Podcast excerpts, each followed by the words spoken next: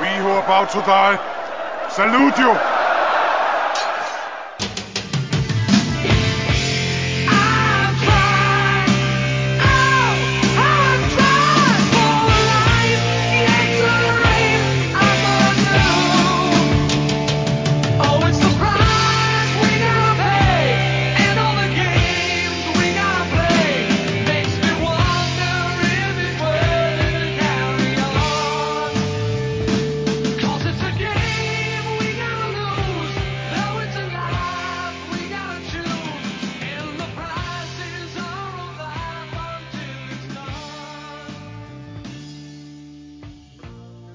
It going, everybody? The Chris's are back for the, uh, hmm, sort of kind of penultimate episode here, or the penultimate regular episode of Morituri Mondays. This is episode 30. We're talking about the second to last monthly issue of Strike Force Morituri. Never thought we'd get here. What are, what are your feelings on this, uh, Chris?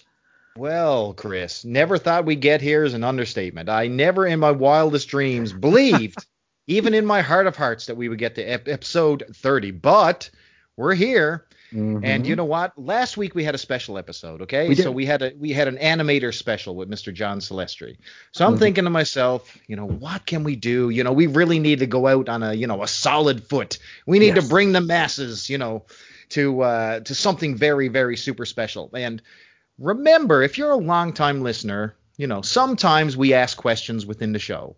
Sometimes we talk out loud and say, geez, I wish we had the creator to talk about this or to answer this question. So, unbeknownst to everybody, we have been asking the creators all these questions, Chris. Mm-hmm. So, when I wanted to ask Brent Anderson, who is the artist on the first 20 issues of Strike Force Morituri, we actually wrote the guy and asked him. Mm-hmm. To our Absolutely. surprise, Brent responded. So here you go. So today we're going to present part one of a Q&A with Brent Anderson, the artist of almost Absolutely. the first 20 issues of Strike Force Morituri. And brother, Absolutely. it is detailed. Oh but, yes, he does not hold back here. These are some these I mean, we are getting information here that could be added into Wikipedia and we wouldn't even be kicked off. oh no, no, no. It's good stuff. This is the real deal. There will be answers to questions that uh, you've never heard before that have not been made public, and we asked the questions. This is only part one, and guess what? Brent really came to the table for us, and we are totally. so happy that he took the time to write us. But we also got something also uniquely special to the Chris and Reggie Network. Tell us yeah. what we're going to do. You know, I one thing we haven't done yet with uh, our creators, which uh, you know listeners of the old Cosmic Treadmill might remember, like when we talked about an issue, we also uh, we also went deep on the creators, and uh, we didn't do that for this program. But uh, what do you say we uh, maybe we meet Mr. Anderson? Maybe we go through his life and times from his birth to the time he started working on this very book. By and, God, you know, Chris, I, I I think I, we call that. And now it's time to go full treadmill. Ooh, I hope I'm not too rusty here. Let's do this. Brent Eric Anderson, born June 15th, 1955, in San Jose, California. Now, Brent would discover his passion for superhero comic books, Marvel Comics in particular, while he was in junior high school. Now, the first of which he would read was Fantastic Four number 69, that had a December 1967 cover date. The story was called By Ben Betrayed by Lee and Kirby, which featured the thing on a rampage throughout New York City. Of this issue, Brent recalls on the bio page of BrentAndersonArt.com, he says, They, the FF, were a family who had superpowers and helped each other out. I wanted to be part of a family like that. Now, while still in school, Brent would begin creating his own comics characters, just like many of us fans are known to do. Now, those characters would include Radium the Robot and the Chameleon. Now, of Radium, uh, during the mid 2000s, Brent would upload some actual Radium the Robot comics pages from his own school notebooks. And these were at BrentAndersonArt.com, and we'll link to them in the show notes because uh, they're dated and they uh, I mean he put the date that he that he drew them on there. So like these are coming from the late 60s. It's it's some wild stuff. Now Brent was self-taught. Uh, he learned from copying photos and comic art. He would learn to paint from a series of painting and drawing books by the by Walter Thomas Foster. Uh, Thomas Foster was born uh, 19 I'm sorry 1891 and would pass in 1981. And let me tell you, there are a ton of Walter T. Foster books out there. If you're uh, if you're into any kind of art or drawing or painting, you've probably owned one or you've at least seen one because uh, there are a lot of them. Now, Brent would also assist his high school art teacher in critiquing the other students' work and providing advice to help them succeed. Brent would do some illustrations for fanzines into, in the early to mid 1970s, including a zine he co founded called Venture. Now, that ran from 72 to 73 and ran for five issues. Now, this was a three man operation, and the other two thirds of Venture would include Frank Cirocco, a member of Neil, Neal Adams' Crusty Bunkers Collective, which uh, Reggie and I talked about quite a bit in the uh, treadmill. Uh, he was also the co creator of Alien Legion, which you might remember from uh, Marvel's Epic line. The other third was Gary Winnick, and he would go on to be an artist and animator for Lucasfilm Games. And uh, of the many things he did, he also co-designed Maniac Mansion, among uh, other point-and-click classics. You have any uh, Maniac Mansion memories there, Chris? Oh boy, Maniac Mansion, one of uh, you know, like you said, a point and click classic is one of those oh, games yeah. that you that, that you get on. It was early in my gaming life, sure. but uh, Maniac Mansion was was hella fun. You never knew what was coming around the corner, and uh, for that moment in time, you believed that you were in some uh, some crazy haunted house activity right there. And yeah, it was it was some fun stuff. Oh, I'm i st- I'm still too scared to play that game all the way through because I'm always afraid I'm going to get caught, and I always do get caught. But then there's parts of the game where you're supposed to get caught. And, oh, it's too much for me. Oh, it's too much. Too much. too much to bear. Now, Brent would say about his partners in an interview with ComicAttack.net. He say, Gary Frank and I became lifelong friends, and at the time did critique each other's work. We traded comics, though I mostly bought them from Frank, and developed a fast friendship which endures to this day. I like how he mostly bought them from Gary. Yes. Frank. Yes. Well done. Now, also from Ken Meyer Jr.'s ComicAttack.net, Brent would say of Venture, getting out an issue of Venture was a work of love and collaboration, yet trying to carve out a private niche in each issue we could independently call our own. Oh, by the way, another fellow who would pop into this zine in the final fifth issue was Mr. Carl Potts. Hey, geez, hmm. I'd like to speak to him one day. Maybe one of these days. Hmm. Now, uh, Brent would start his own fanzine in 1974 called Mindworks. Now, this featured a lot of self-published. Uh, this was self-published by Brent, and was comprised mostly of Brent's own early work. Uh, Cirocco and Winnick would contribute a little bit of their art as well. Into the uh, professional world here, Brent's first professional work would appear in some underground comics of the mid to late 70s, which included All Slug Comics number 5 in 1976. Now, this was an annual comic book by the Graphic Stories Guild, a student group from the University of California. Brent draws the cover, which features well, a giant slug. Hmm, uh, he also saying with yeah. with all slug comics, sure. Absolutely. He also contributes a 12-page martial arts story called The Vigilante. Now, other pros involved with All Slug Comics, uh, we got uh, Neal Adams, Alan Weiss, and uh, a guy you might have heard of named Jack Kirby. So a uh, little little bit of talent there. A little bit, a little bit. Yeah. Uh, he also uh, worked on Tesserae number seven, 1977. This is also known as Slug number seven. Now you see, there was Slug 1 through 4, then All Slug Comics number 5, then Slug number 6. Then there was a little bit of a schism in the collective, so Tesserae picks up with Slug's, I guess we can call it legacy numbering with number 7. My goodness, uh, this this was as convoluted as today's Marvel. It's true, it's true. uh, also, Magic Carpet number two in 1978 from Comics and Comics with an X Co. Um, now, he works off of uh, Jim Pinkowski's layouts to pencil a story called To Live in Alloy Continuity, which was written by Eric Vinicoff. Now, Brent provided art for an eight page backup story that appeared in One, number one, July 1977 cover date, which was the first ever comic Pacific Comics ever published. Wow, um, look at pretty this. Pretty crazy, right? I mean, that's a that's a pretty big deal. Now, Brent's Marvel career would start with some pencil work in Marvel Super Special number 17, aka Xanadu, the illustrated story. I have that bad boy. Proudly I do. Those Marvel Super Specials. Hell yeah. Oh, absolutely. Now this one, uh, if it's you know, not completely obvious, is based on the 1980 Olivia Newton-John film, which was adapted by, for comics by J.M.D. DeMatteis. Now, other artists involved in the Super Special include Rich Buckler, Jim James, Michael Netzer, Joe Brozowski, Al Milgrom, and Bill Sienkiewicz. Now, uh, Brent would contribute pencils for a comedy stories comedy story called Clothes Call, like clothes like the clothes you wear, uh, written by Roger Stern that appeared in the Hulk magazine number 23, October 1980 cover date. In 1981, Brent would get a regular gig as penciler of the newly launched Ka-Zar the Savage. Ka-Zar number one would launch with an April 1981 cover date, and he would work with Bruce Jones here. Bruce Jones was the writer. Uh, worth noting, Anderson is actually credited as co-plotter for Ka-Zar the Savage number 7, October 1981 cover date. The story is called Nightmare. Uh, Brent would remain on Ka-Zar the Savage until issue 20, November 1982. That that sounds like another book we might know a thing or two about, where he left hmm. after issue 20. Huh. now let's keep with uh, Brent's uh, working relationship with Bruce Jones for a little bit. We jump ahead to 1983, 1984. They teamed up back at Pacific Comics for the first four issues of the Somerset Holmes miniseries. Now, those ran from cover dates September 1983 to April 1984. Pacific would go bankrupt after the fourth issue. And uh, you could check out episode 30 of Weird Comics History, the direct market part one in the archives, for all the details on you know, the life and times of Pacific Comics.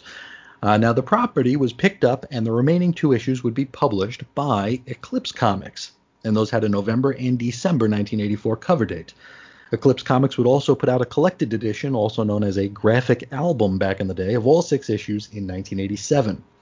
Bruce Jones and co-plotter April Campbell planned out Somerset Holmes as sort of a low-key movie pitch, which, you know, when you think about it, is kind of ahead of its time because I think most indie comics are that now.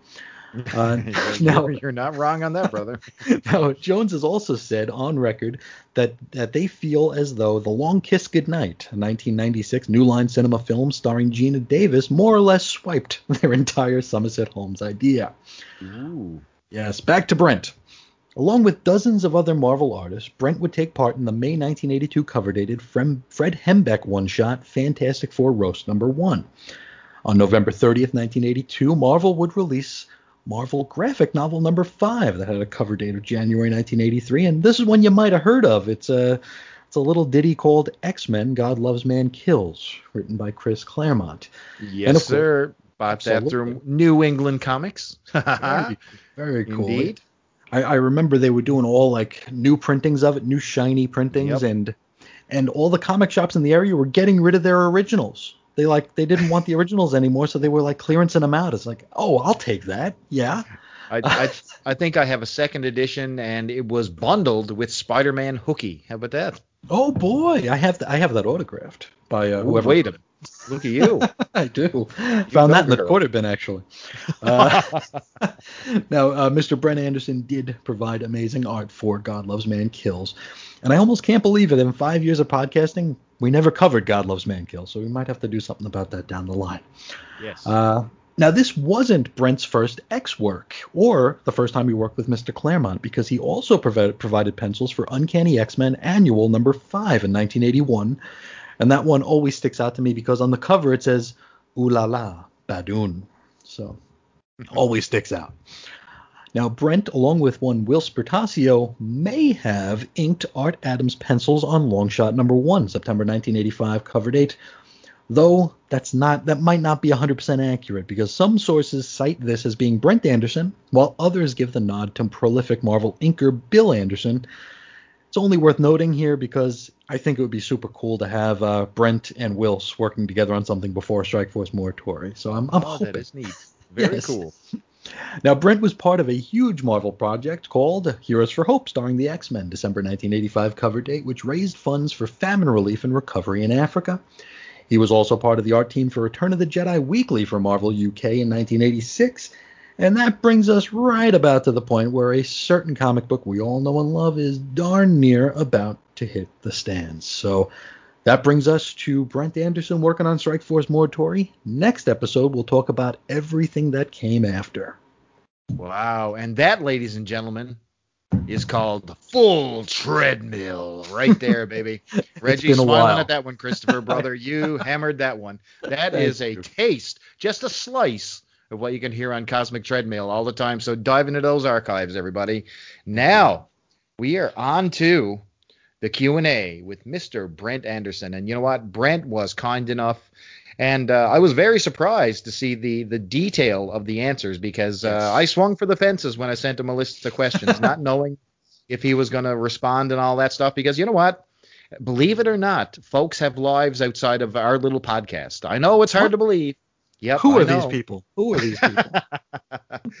but uh, Brent was super cool, and boy, did he Oh, give us some absolutely. Amazing responses. So we're going to cover the first half of the Q and A right here now. So we're going to dive in with question number one, and we're going to talk all about character construction. So we all know that you know a lot of the cool characters that that we've seen, they're unique to Strike Force Morituri. They're unlike anything that you've seen in any comics there. All the costumes were different. You know, there were so many uh, so many differences between a Strike Force Morituri comic and what was going on at Marvel at the time back in um, 87.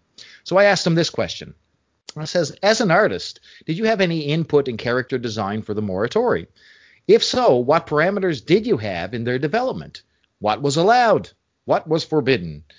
Did yourself and Peter Gillis bounce ideas back and forth on such things as costume design, backstory, or power sets? Describe the process of creation.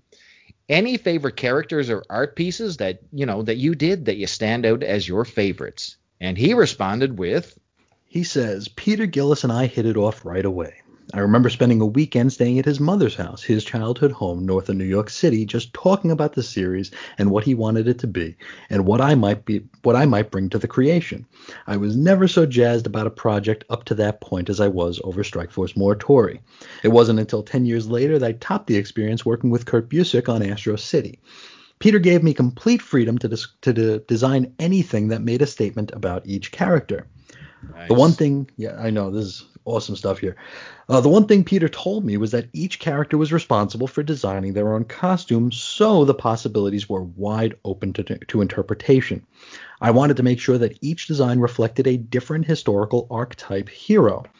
The costume for the writer slash chronicler Viking, originally Rakshasa, was patterned after Sir Anthony Mildmay, a 16th century member of parliament and a knighted ambassador to France, simply because I liked the Shakespearean look of it. Viking was originally named Rakshasa, which in Hindu mythology is a type of demon or goblin that has the power to change their shape at will and appear as animals, as monsters, or in the case of female demons, as beautiful women. I knew it. How about that? I mean, yeah, Viking was almost not Viking. That's that's crazy. That's some detail right there. And he continues with, He does. I shotgun designs based on robot exoskeletons, Roman centurions, 9th and 14th century French and 16th century English soldiery, Roman gladiators for marathon, Spanish conquistadors, capes, boots, gauntlets, epaulets, uh, Roman and D- Dy- Dyson cuirasses, etc. Now, Snapdragon's costume was patterned on the shapes of a snapdragon flower. With uh, Radian, I played around with Neal Adams' all black Havoc costume, while Adept Nice. reflected, I know totally, a religious clergyman's raiments. Blackthorn sported a costume designed around a 19th century whalebone bodice and tucked waist shirt and habit shirt collars. I even included cowboy hat slash helmet and Buffalo Bill buckskin fringe designs, as well as Robin Hood pastiche and French Cavaliers. I mean, amazing. I would love I would love to see like a photo of his desk while he was while he was putting this together. That's folks, be that amazing. that is what you call next level detail right there. These are not No just joke. costumes; these are like super inspired. So you know, when you think about throwing a cape and a uh, you know a symbol on a chest, uh, he goes way beyond that. But he doesn't stop there, Chris. Nope. The Scatterbrain character, you know, our man Will Degucci, he liked his black watch train, training suit so much, as seen on the cover of the first issue, and in issue number two, he decided to keep it. Designing the hardware was another joy. I went crazy designing the Morituri patches and the Padian World Collective insignia, as well as the alien combat weapons, air and space going craft, and of course, the Horde aliens. What I'm going to reveal here may be a little disgusting to human viewers, but No, no, I can't reveal this information. Let's just say it has to do with how the Horde reproduce and leave it at that.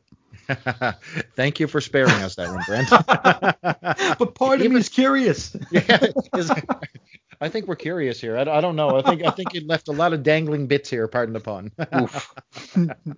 All right. So we're going to talk debunking myths here now. Okay. So uh, one of the one of the big uh, conceptions about Strike Force Morituri has been their ties to the new universe. So I asked them about it. I said, uh, you know, new universe ties? Question mark. Coinciding with the release of Strike Force Morituri and Marvel's 25th anniversary era, there were rumors that this title was originally designed to be part of the Jim Shooter project the new universe. You know that uh, you know Star Brand and the gang, the world outside your window. You know, Never heard of them. Yeah, Never never heard. never heard of them. No Certainly way. not going to talk about them anytime soon. No. I bet you everybody listening has a copy of Kickers Inc. number one. I guarantee it. You look in your you look in your long box, you'll find it. It's there. I drove I drove 40 miles for it. There you go. See, it's worth money or, or something. Yes. I asked him. I said, "Was there any truth to this rumor? You know, of being tied to the new universe? If so, what details do you recall about its vision? If such a connection was made." If you can recall anything about creative decisions at this time, with Shooter's focus on developing the brand for the new imprint of books, you know, feel free to comment here. What was the vibe on the new universe project um, from what you picked up on as a creator around this time? Did it have the support, or was the whole vibe doomed to failure? And Brent would say, I have absolutely no vibe or recollection whatsoever of the new universe, either then or now, and what, if any, relationship Strikeforce Morituri had to it. It's possible when Peter brought Strikeforce Morituri to Jim Shooter before I was involved, Jim may have angled Peter to include the Strikeforce Morituri concept into the new universe, but that wasn't what Peter wanted for the title. Peter did tell me that if Marvel hadn't been interested in publishing a Strikeforce Moratoria separate from the Marvel Universe, he had the option of taking the project to one of the smaller independent publishers, like Comico or First. But Peter had designs on getting Strikeforce Moratoria distributed to newsstands, and not just through the direct market.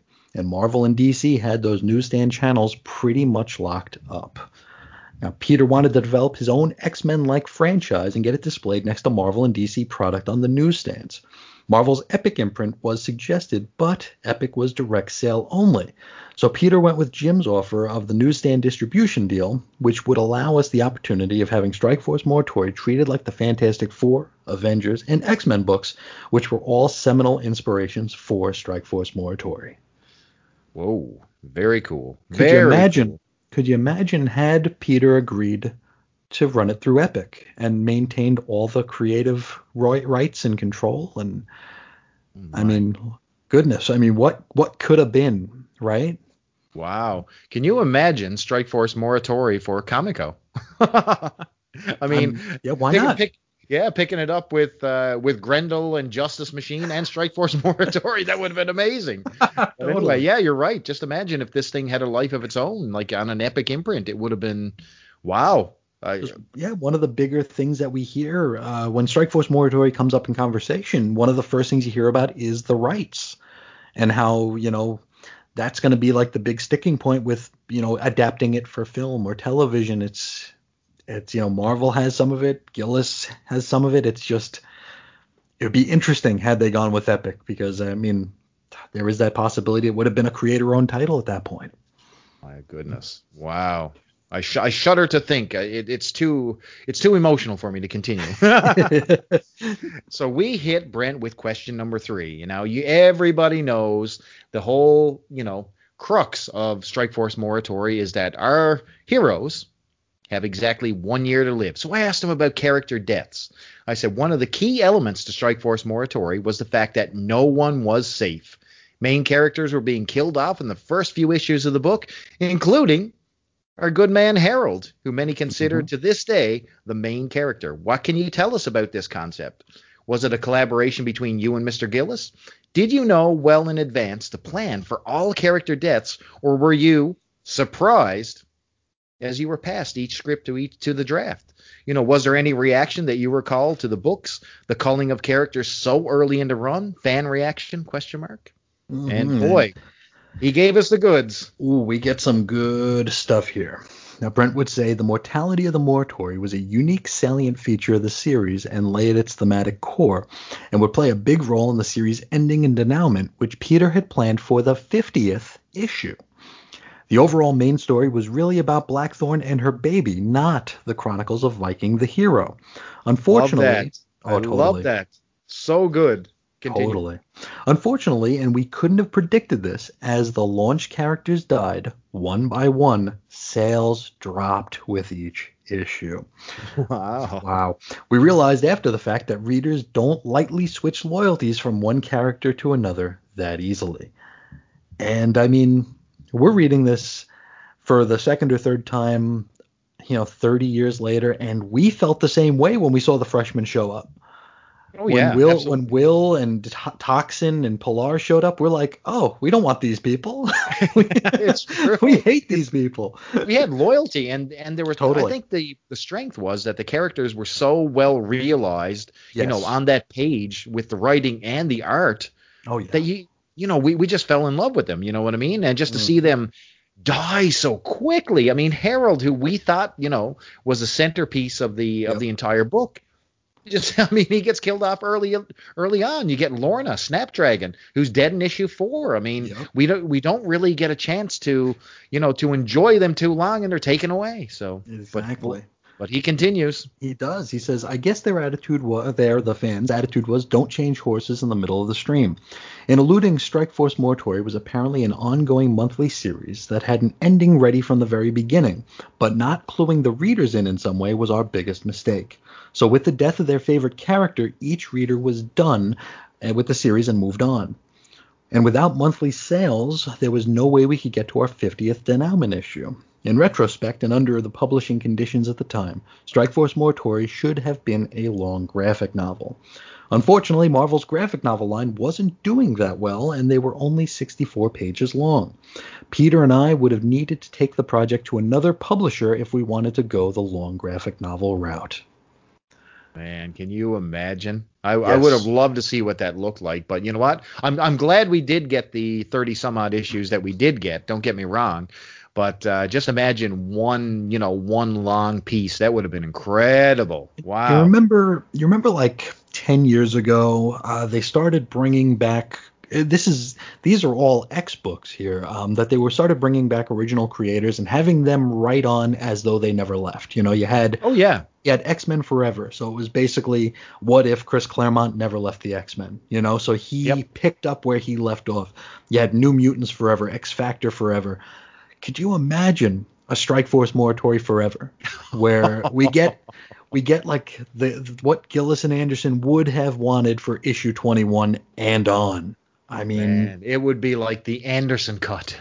oh, could you imagine? it would be amazing. one of one of us need to win the lottery like quick. Oh yeah, we're gonna we're gonna find uh, we're gonna find uh, Peter and uh, and Brent, and we're gonna pay them big money to uh, to do see through their do vision. their last do, do their do their last 30 issues. Yes. Oh man, so good. so I continued on. I asked him about his inspirations. I said, "Your ability to emote what a character was feeling was the hallmark of your work, and boy, it was it ever. Totally. You know, some of the panels, especially the ones surrounding a character's reaction to death, were particularly lifelike. Were there any character designs inspired by real people, celebrities, random people, other comic book characters, or were they just your originals? When drawing a face, for the, for example, what was your process to capturing the realism that resonates throughout his work? Because I mean, you take a look at some of these close-up shots, Chris. I Oh, mean, yeah. they are it's it's life jumping off the page, and Gorgeous. man, that's what uh, that's what Brent, I mean, really really brought to this book was a real vibe that these felt like real people, and Mhm. we'll come to find out they actually were. But anyway, Mhm. I continued. I said, Who were your creative inspirations among your peers in the industry? Anyone that sticks out that you truly learn from, that influence your style, that you bring to the table? And he hit us up with, He says Beth Louise Neon, the Morituri Project commander, was loosely based visually on my mom. Yes! How about that that? is awesome. Awesome. The only the only other character from the initial group so inspired by a real person was Neon's replacement, Yuri Por uh, Pupaga. Commander Yuri. Yes. Commander Yuri was, and we we guessed this, Yep. Peter Gillis. It seemed fitting. That's Uh, awesome. Several of the replacement Morituri, Toxin, Scatterbrain, Wildcard, and Hardcase were visually based on real people, loyal Morituri fans and personal friends who'd stayed with the series. They were costumers and helped me design the costumes for each character. Thank you, Robin, Bill, Pat, and Randy. Wow, that's awesome. Isn't it? Wild im- card was a real person. I, I just I'd love to thought of that. That's wild, isn't it? no pun intended. No pun intended. He's a Uh, haberdasher for Christ's sakes. He is.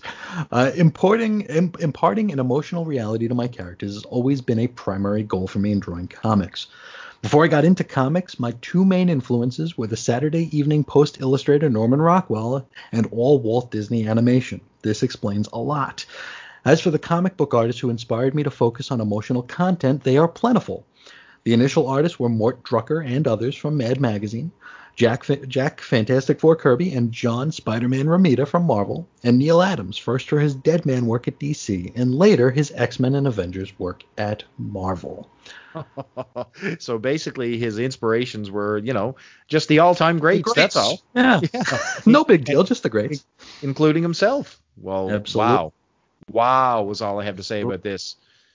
Uh, amazing information. Thank you so much for uh, for taking the time, Brent. And uh, next week we'll have more from Brent here, and we'll be discussing, you know, a lot of the stuff uh, about the you know the other end of Morituri here, the the decisions to leave, um, the, you know, all that kind of stuff. And we'll also wrap up the uh, the Brent Anderson bio with his life and times post Strike Force Morituri. So we'll hear all we'll talk all about Astro City and then some. So it's going to be a good time. I'm I'm already looking forward to it. So that's going to Oh be man, this was really- super fun. Absolutely absolutely. Thank you, thank you, thank you, Mr. Anderson, for taking the time to uh, answer our emails, our, our multiple emails that uh, that I feel we we bombarded the gentleman with. But uh, you know, Brent Anderson was super cool, and uh, Totally. we cannot thank you enough. And I'm sure our listenership here on Morituri Mondays uh, will feel the same. And uh, I can't wait to uh, let the folks know what the answers to the second half of his Q and A are because it gets really good, folks. So Mhm. stay 100%. tuned. but let's uh, let's get to uh, let's get to today's issue here. This is of course the penultimate monthly issue of Strike Force Morituri, issue number 30. At a June 1989 cover date, the story is called Getting It. Written by James D. Hudnall with pencils by Mark Bagley, inks by Carlos Garzon, letters Phil Felix, colors Max Scheele, edits Carl Potts, the chief is Tom DeFalco. Uh, cover price 150 USD, 2 can 50p UC. Uh, on sale date February 7th, 1989. You're on the on the cusp of the 90s here, where you're almost there, Chris. We are getting there, and I think I think uh, Electric Undertow might end in 1990, so we will break into that next uh, that next decade here. Uh, All right. And uh, we do have a solicit that doesn't really ruin the whole story, so we'll read it now. It goes something like this The Earth's government is in disarray. The Morituri are in total disgrace. A coup d'etat is moments away, but will the seizure of power mean worldwide stability or a global civil war? And uh, our cover, not the greatest. Um, it's by Not my- Mark not Bagley. favorite. No, Yep. it's um, we got the wind without his mask on, and he's rushing through some Paideia soldiers on a very very pink background. Um, now the copy reads, and this is the most interesting part of the cover to us here, and they call the wind trademark death. So I guess they trademarked the wind. How do you trademark the wind? I'm gonna I'm gonna I'm gonna file a trademark for uh, the rain. It's like trademarking the door or the TV. Like, how do you trademark The weather. Yeah. like, it's not even like it's spelled funny, like W Y N D or something Sure. strange like that. No, no, it's the wind. I wonder did they still hold that trademark? I that's that's something I'd like to really like to know. we should have looked that up. we talk about low hanging fruit. Who would have thought to trademark the wind? yeah. I don't know. Anyway, this cover, let's talk about this cover. So, like you said, it's the wind, and this guy, he's barreling through, and I mean like at supersonic speed, the Pydean soldiers, okay? I mean, he's cleaning house. And uh, if you if you look at the wind's character design, it's almost like he has this uh, how would how would you describe? It's almost like he has fur on his wrists and on his boots. So he's almost got like an Ultimate Warrior type thing going on. Like he's he's decked off, and this stuff is like, you know, it's careening in the wind, and he's blasting through it. But you know, it's a pink and white cover, and it's really, I don't know, it's sort of off-putting to me. It's it gives me a weird vibe.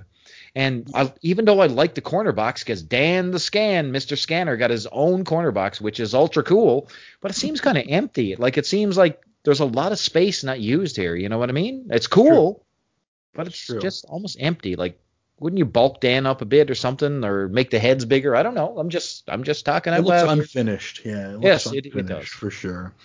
Um, but beyond the cover, we have a story, and uh, we well, you know actually before we open, let's talk for a minute about the narration captions we're going to be seeing throughout this issue.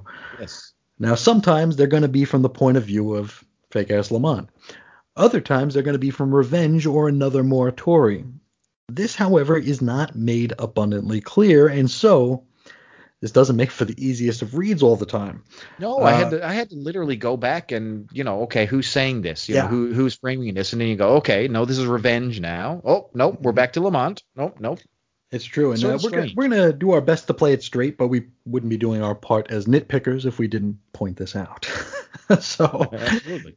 Into the story here, we open with Lamont narrating, and uh, he's got himself in a cherry position, right, where he doesn't care a whit if the Morituri survive or not, because if they do, they're gonna be blamed for the terrorist acts. If they don't, well, they'll be dead and out of the way, so no big deal.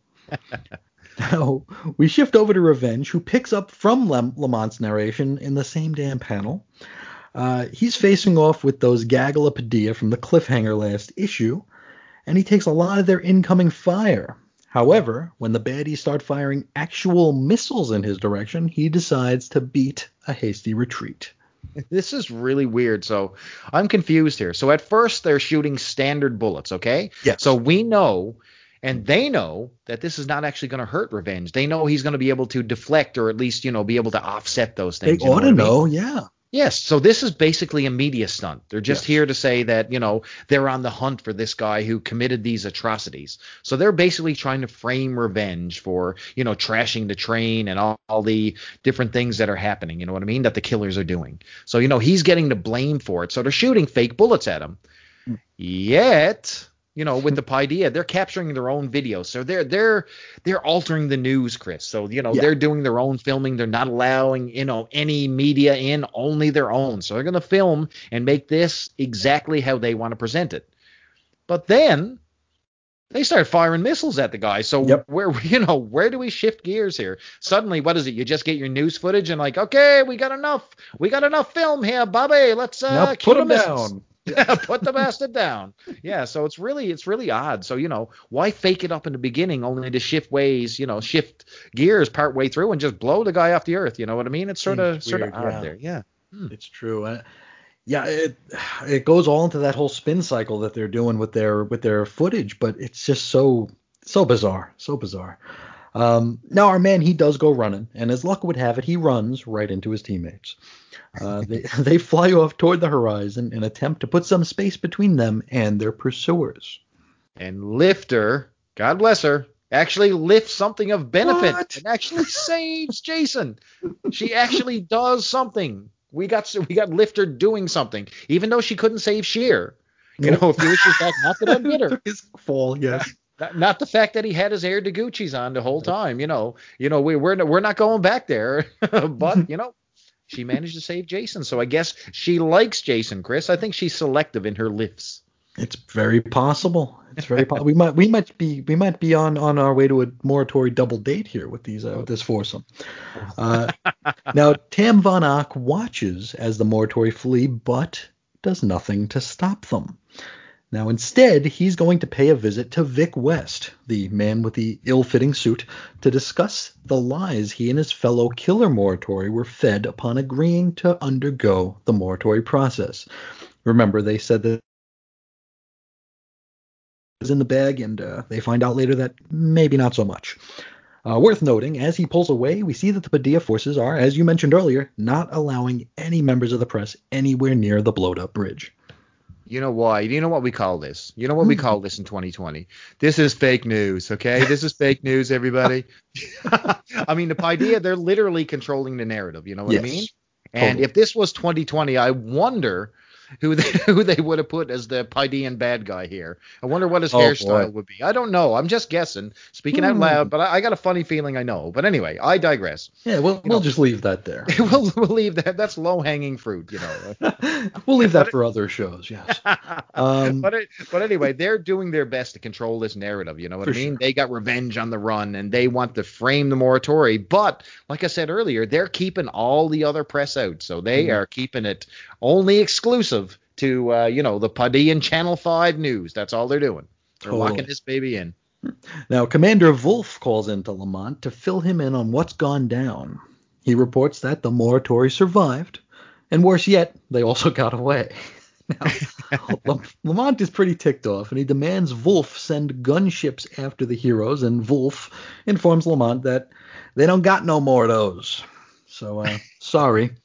Uh, we rejoin the Morituri, who are being still being hoisted by Lifter. So I got I have a I have an obvious question here, I guess. Hmm. So Jason is wearing his Air Deguchi flying shoes. Is that correct? Yes, so he's able to fly, correct? hmm hmm So why does he need lifter to lift him? Would he not just be able to like fly upwards and just dodge the bullets, or maybe they weren't waterproof. Maybe they were like suede, you know? those shoes? fell in half, They're yeah. no good, no good. I tell you. I wonder if we're going to talk about anybody who sang about suede shoes sometime. soon. oh, oh, Oh. You know, you better not step on them. Is all I gotta say. Uh, yeah, unless you're a hound dog. Um, now, they approach a nearby town where they decide to land. Now, this will give Lifter a rest and also give them some cover for the Paideia jets that are in hot pursuit. Now, somebody has already beaten the Morituri to this tiny town, and his name is Trademark the Wind. Now, You should keep saying that too. Trademark the wind because it's important. They trademark the wind. I think that that's like my second favorite Christopher Cross song, Trademark the Wind. he got such I a long it. way to go until he makes Oh. it to the border of Mexico. Oh, that Um, yacht rock. Oh, it's so good. It's great. Now we watch as uh, the Wind, Trademark the Wind, prowls the alley, and for good measure, he murders a couple of homeless men. Uh oh. Well, you know, they don't call him the homeless killer for nothing, or I mean, alleged homeless killer. Don't want So- don't want to get in trouble with the Wind here. Oh, exactly. So I know that we questioned earlier when they first introduced this character. Uh, you know, he looked like he was framed by the Paideia. He was in jail, and you know, there was a question on whether or not this guy was the homeless killer. He looked like he was in jail, possibly framed. You know what I mean? It seemed like a It thing that like the profiling. would do. Yeah. Yeah. So, you know, they hauled Jason, you know, Jason was caught or revenge. He was trapped aboard a Hordean ship and they brought him down and basically coerced him to become a Morituri. Yep. So it looked like this is exactly what was going on with Trademark the Wind. You know, basically framed him as the homeless killer. But we come to find out that this guy, he he definitely the killer. he is the Yes. genuine article because we got the, photographic evidence. oh boy. I mean, the first poor homeless guy he kills, he crushes the first person's head into a brick wall. I mean, Yep. he just splatters this guy. And the second guy doesn't get off lucky because he is just battered with a, like a series of like rapid fire fists. I mean, this Mhm. guy is just laying on the ground getting smoked with like fists ablazing here. Crazy. Wild stuff here. Now, the Wind, after murdering homeless people, he finds a video payphone outside of a store called Chloe's Clothes, so he can call in to Vic West. He's informed that the Morituri still live and that West has some new orders for him, but I mean, it's it's interesting here how many how many things that Strikeforce Morituri you know called about the then future, you know. But but for some reason there are still payphones, like video payphones no less. So they did upgrade the technology, but I mean, weren't cellular phones already a thing back in 1989? I'm pretty sure Zach Morris had one. Yeah, man, this is this is crazy. Like you said, like a lot of the things that they've done, they managed to capture back Mhm. then. Sure. Things that things that actually came to be in the future. the net, the e-readers, yeah. Yes, the, yeah, the local net, for example, it it happened. This happened, folks. However, nope, we're still in the video payphone era. So Yes. you know they sort of got it half right with video conferencing because you know it's a thing that people do, including us, pay right now, minus the Certainly. video. But you know this image really caught me funny. Like, uh, can you imagine? I I can't anyway. using a payphone in 2020. Would you would you even bother? No. No. espe- no, uh, especially with like all the germs now, I wouldn't touch one. That's But, what uh, I mean. And I mean, think about that. Think about how we used to do it. I mean, you used to get a quarter, you used to Mm-hmm. put that thing, and you would literally have have that phone. You would not wipe it down. You would put that right amongst your Right ear. your like. Yep. it was like sometimes that receiver is banging off your lip. I mean, this was Oh. this is gross thinking back. I'm ready to I'm ready to puke. Gross. But I mean, this tech has completely passed us by. You talk about things that just, you know, went away, you know, with the dinosaur. Payphones are definitely one. And I Mhm. recall, like like I said, I, I you know, I'm a retail manager, but I can recall the day that they removed the payphone. And you know what Oh, my wow. first yeah, you know what my first thought was when I heard this? When I saw this actually? That, that you wouldn't be able to put your finger in the thing to get the quarterback out. Check every time you walk past. Well, that's one. But num- number one was I didn't realize my store had a payphone. I was like, wait a second. I worked here for four and a half years, and you're removing a payphone I didn't know existed. Hey, leave my payphone. Wait, we had a payphone. Oh man, can I? I got to tell you something. So payphones were a thing that you know, if you didn't have money, it didn't matter. So I I was very creative. If I didn't have money as a kid, I found ways to make stuff work. Mhm. So here you could pick up a payphone and you can call home collect. Okay, so you'd call the operator and say, "Hey, I'd like to talk to you know, you know, Mom Bailey, for example," and uh, they would connect us. So the number would dial, and it would say, you know, my mom would pick up, and it would say, Accept "You the have a collect, yeah, you have a collect call from Chris Bailey. Would you like to accept the charges?" And I would go, "Mom, I'm at the stadium. I need to be picked up," and she would go, "Okay," and then we'd hang up. So, you know, that was just, you know, that's that's a saving money. That's a life hack right there, folks. There you go. there- there were uh, I remember like when I was in high school, like you wouldn't always get a live operator when you called collect. Sometimes it would be like, you know, say your name. Yes. And uh Chris. and it and it would be like it would be like I'm at Chuck's house and Yeah, exactly. like, you have That's a collect exactly call from yeah. I'm at Chuck's house. so I love it. I, I So remember like my cousins had this little box that would make the sound of a quarter dropping into the receiver or into the machine. And uh like they thought they were like phreakers, you know, phone phreakers. And uh we uh we found out this is the stupidest story. We found out that Smashing Pumpkins was coming to like the Nassau Coliseum. And we wanted to see Smashing Pumpkins, but we were broke. We had no money. So he would go to every payphone in the town and he would like make it sound like he was putting coins in there while he was talking to the operator. And and he would say like, oh, you know, he changed his mind on the call, and they would like send coins back out somehow. No. It was like the, Genius. It was like the most insane thing. I mean, I- like you would spend like a week and make like a dollar fifty, but it was just it was just the well done. thing. But Oh, uh, man, it's so weird that you were able to do that kind of thing. Is uh, Well, we would have been all about that as kids. Oh man, we would have took that. We would have took Newtel to the cleaners here. UNICEF, you're off the hook. I gotta fill this that back for Columbia House order. Yeah. Don't mention Columbia House. We we, No. we agreed never to talk about that again. This is true. I apologize. Oh boy, now we rejoin Lamont, and he gets a worried video call from his wife. Now she's concerned because she's heard all about the terrorist attacks, and Lamont blames the whole thing on Jason Edwards. Lying to his wife, why that no good son of a Oh, unnamed yeah. goat. Mhm. Now, let's check in with old Jay. In that little town, our man Dan the Scan fills revenge in on his most recent visit from Will DeGucci. And Jason ain't exactly buying it. Remember, DeGucci's been quote unquote dead for like eight issues now. Oh man, good call. Dan is looking mighty weird though. I'm gonna say that. He I mean, he looks like a re- lunatic. Yes, he just keeps revealing like bits and pieces of Will's story when it, you know, sort of is convenient for him. But think about it. sure we even have all this information that Dan's got. Every single time he remembers his conversation, something is added. It's almost like he's lying to himself in his head and just creating like Taguchi adding on narrative, you know what I mean? Or changing it. But I mean, seriously, come on. He literally could have saved everyone the trouble of this whole ordeal where we are right now if he had just been upfront with the team. Yep. You know what I mean? Hmm. And what I find is that it's interesting is that do you notice that there's no mention of the others? No, there isn't. Nothing. So that's hmm. dropped like a hot rock. You know, I guess that, hmm. you know, has been dropped altogether. But think about it. This begs the question, you know, why even change, you know, the idea of the others to mean the vaccines when you can just say that it's the Paideia? That's weird. You know, I haven't flipped through our next issue yet. I want. I wonder if we see uh, uh are, are the vaccines gone? I mean, they've been gone for this is did it- issue 30. They left issue what 26? Yep, they just dropped in. Okay, we took care of that horde for you. Enjoy. Boy.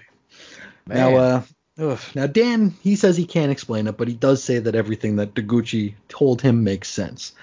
Uh, he shares Will's latest warning, which you know he, which he had while he was unconscious in a waterlogged train, uh, the waterlogged super train, Super Train. Last issue. Yeah.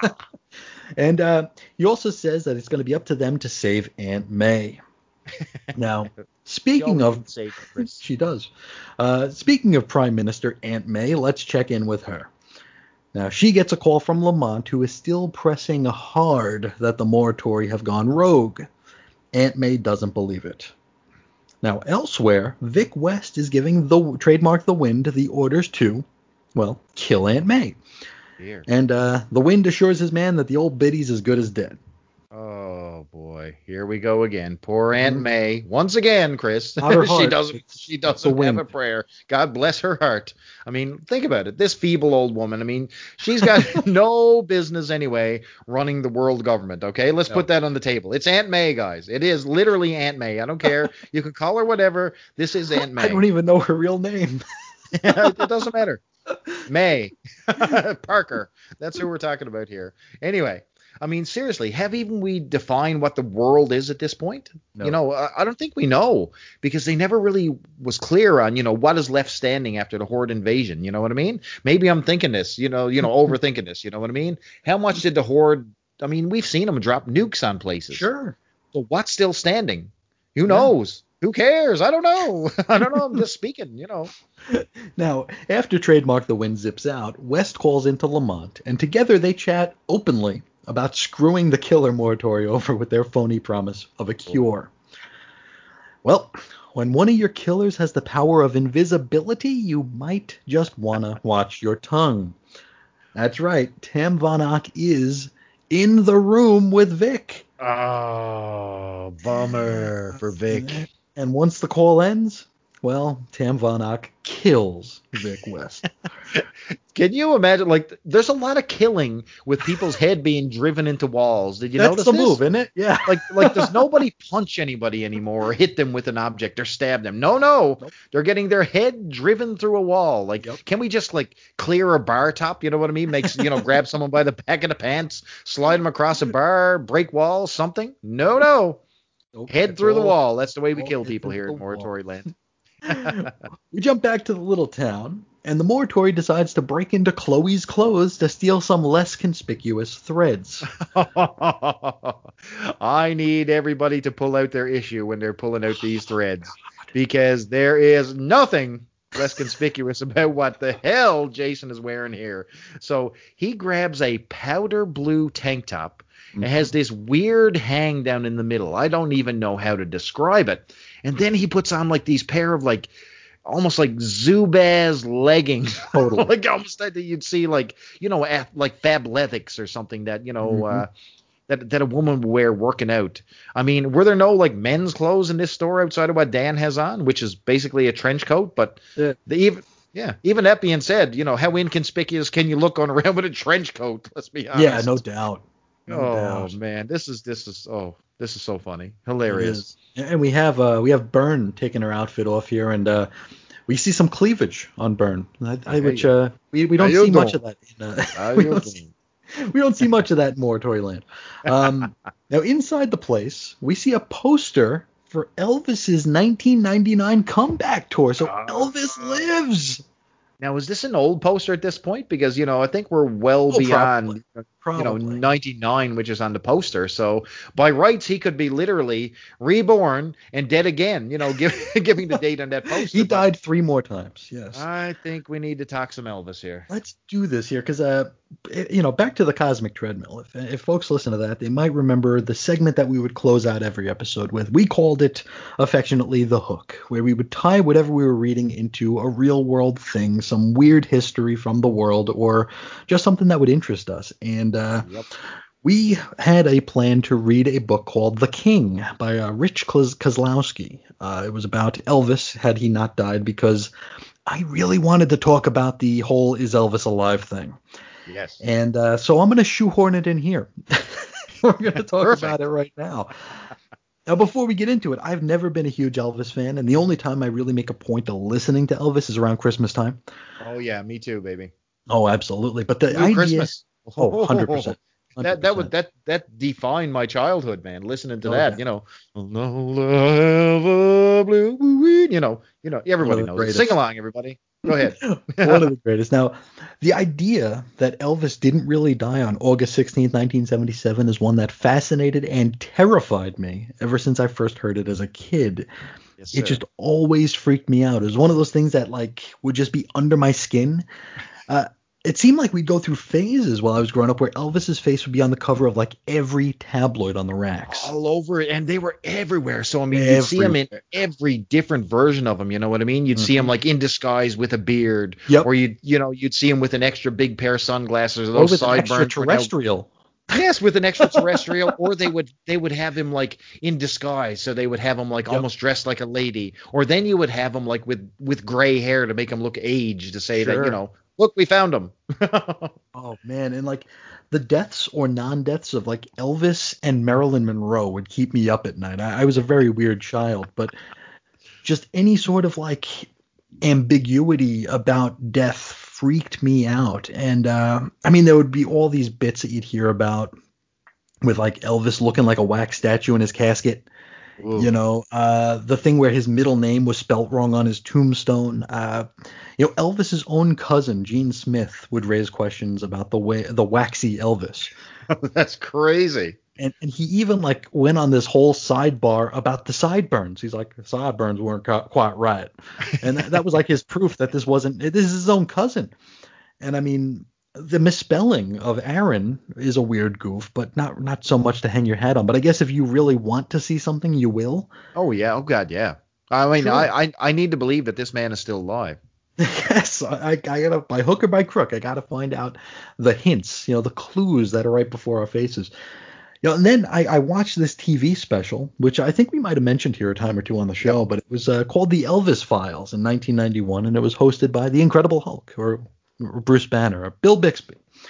Uh, man, now- like he was, and not only that, Bixby was like super creepy in this one too. yes, Oh Yeah. man, he and, like, reminded me of like Gordon Solie a little bit. Very strange. Uh, that's not a good thing. Oh my goodness. Well, maybe it is.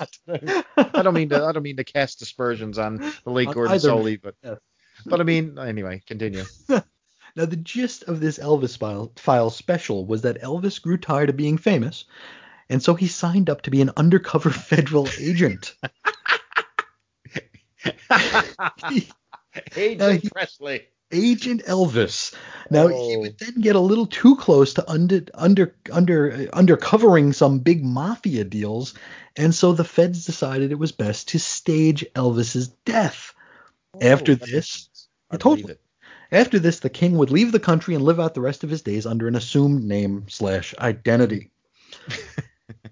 and I mean, this is actually a story that people could believe because Elvis was an honorary DEA agent or whatever the DEA was being called back in the mid 70s. And then there was also that iconic photo of Elvis shaking then President Richard Nixon's hand, uh, unless of course it was just Rich Little doing his impression. I can- no. I am not a. Uh, I am Richard Nixon. Um, that is amazing. Good job, Rich Little. You know, you made an entire career out of that one impression. Well done. now I remember this uh, this TV special. It, well, it, it didn't really make me believe that Elvis was still alive, but it made me want to believe that he was. Yeah. because I thought it would be so interesting to live in a time where one of the most famous people on earth would and could fake their own death and then potentially eventually reveal that they were still alive. I mean, uh, one thing about me, I, I don't get I don't get affected by things like celebrity deaths. The closest I like I'm not gonna curse 2016 like like people do online, but uh, the closest I get are pro wrestler deaths. Oh, and yeah. uh, Those always hit me, man, for some for reason. sure. We grew up watching it. So I mean, you know, these are basically people you've grown up with and you know mm-hmm. spent a lot of time and devoted a lot of energy to, and you know the fact that they're dead. And I'm sure like a lot of people felt the same way about Elvis. You know. Sure. And I'd be lying, like talking about wrestling here, if every time a wrestler is announced as passing away, for like a split second, I kind of have this weird hope that it's all Yep. part of the show. You know, Yes, sir. Like I want to believe that you know halfway in the second hour of Raw, Owen Hart's gonna come out, you know, and be oh, like, can you "Gotcha, imagine? gotcha, Can you, you know, imagine? or like swerve, brother, it's a swerve. like Eddie Guerrero, whose whole gimmick was that he lied. You know, Yep. it's like here I am, and like I, you, you part of you wants to believe that, and and so with Elvis here, it's like who bigger, you know, than Elvis. So I, I actually tried watching the Bixby Elvis Files again, and uh, it sucks, and it didn't have the same effect as it did on me when I was 11. Uh, but what I didn't know then was that the Elvis Files TV special was based on a book with the same name. Now this did not know was yeah, no, this was the Elvis Files colon was his death faked, and it was written by Gail Brewer Giorgio and was published in 1990. This was a follow-up to her 1988 book and audio combo, Is Elvis Alive, which was originally titled The Most Incredible Elvis Presley Story Ever Told. So Nice. now, this book actually raised so many questions about whether or not Elvis was still alive that it allegedly delayed putting Elvis's face on a United States postage stamp until 1993. Wow, they were they were con, you know some convincing people there. Yeah, it's like to be on a U.S. stamp, you have to be dead for 10 years. So Elvis would have been under consideration for a stamp around 1987, 1988, but this book made people question whether or not he was dead, so they pushed it off. Wow. Um, now back to the Is Elvis Alive, uh, which, as mentioned, was a book and cassette tape combo. The cassette tape claimed to contain an actual post 1977 interview with the man himself. I believe it was dated What? 91. Yes, yes, you can actually listen to an interview, and I think this is online. You can you can find it online. The Is Elvis Alive tape. oh, um, I have to find this. Yeah, because I listened to a, a good deal of it, and it's some of it's hard to understand because like they did a pretty good job like making Elvis sound like muffled. But uh, in this tape, Elvis reveals that after his death, he just moved to Hawaii, um, Of course he did. where where he's recognized on a near regular basis. But everybody there is so cool they don't make a big deal out of it. Oh, come on. He also promises to continue making music, uh, but for the love of it. And he also says he still gets fan mail. So somebody's figured out his Hawaiian address. and they're forwarding it. Yeah, I mean, uh, maybe everything that gets sent to Graceland is just like forwarded back to like the the, the DEA, then through Richard Nixon, and then to Elvis. to Um, 101 Blue Hawaii. there it is. Care of Mary Tyler Moore. Um, now, voice analysis was said to have been done on the recordings that confirmed that yes, this is the real deal Elvis talking. oh So- my God. I guess this sort of scam was easier to do before the internet. You know, I, I, there's kind of a charm to it. I miss I miss those days. I love it. Now, here's the thing we might want to know about Ms. Brewer Giorgio. She was a fiction writer who was perhaps best known for writing a little ditty called Orion, the Living Superstar of Song, published in 1981. Now, the book is about, well, we would say an Elvis like superstar, but it's basically just Elvis with a different name. Of course.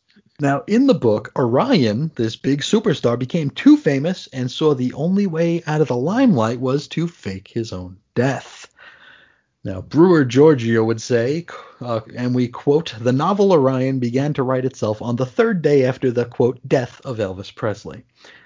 Now, while at the same time she claimed that she wasn't even a fan of Elvis, but she was just drawn into the media circus surrounding his passing. Now, Brewer Giorgio claims that once her book was published, it started getting mysteriously pulled from store shelves, which prompted her to believe that maybe she touched a nerve. Maybe she was uh, getting a little too close to the truth. She was telling a fiction that was too close to fact. There's too much. I'm too close to this. You need to remove it. To pull it back. Get it off the shelves. Uh, now, Brewer Get George, it, get it off the shelf, baby.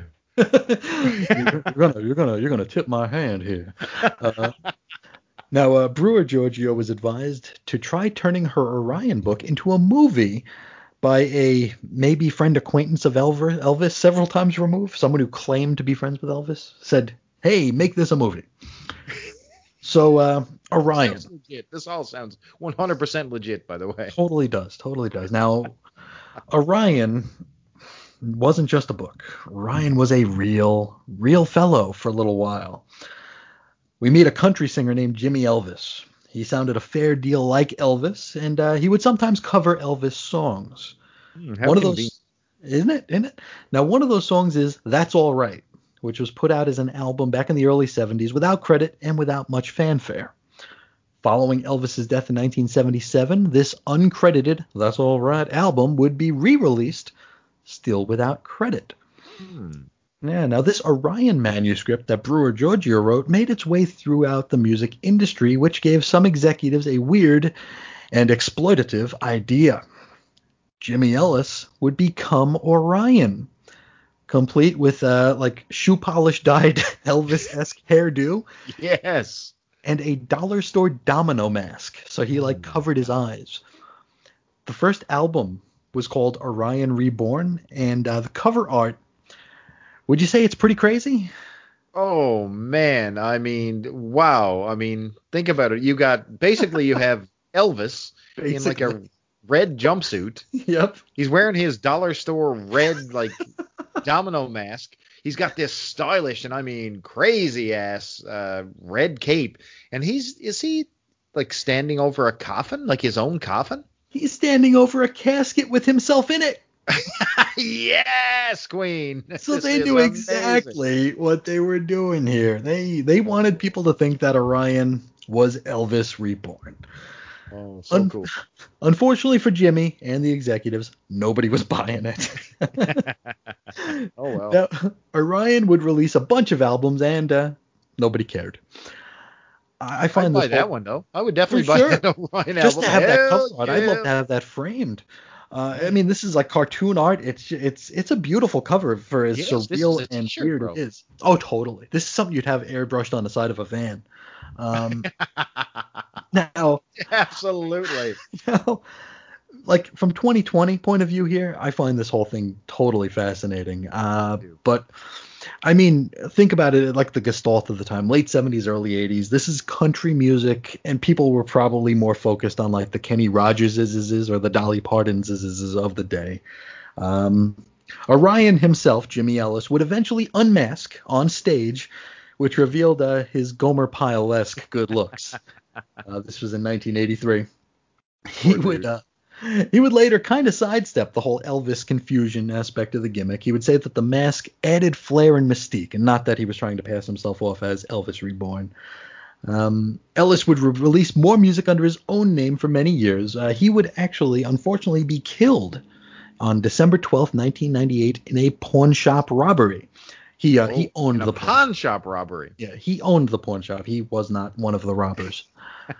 What a So, classy uh, dude. Yeah, so yeah, there's a, uh weird and out of nowhere Elvis lives sidebar. Uh, it makes me wonder if there was a Orion on Earth 1287. You know, Oh, maybe that's where he disappeared to.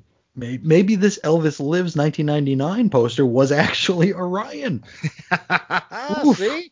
Wow. Maybe Yeah. this entire series was not about Aileen and her baby, and it was all about Orion. Covering Orion. We just That's- never got to it. That's it. That's He's it. a Vaxian. The Vaxians took him.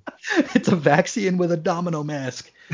so yes, that was the, that was the whole purpose of ever even starting the Moratorium Mondays program was to discuss Orion. It's- But uh, we, we built to this moment right here.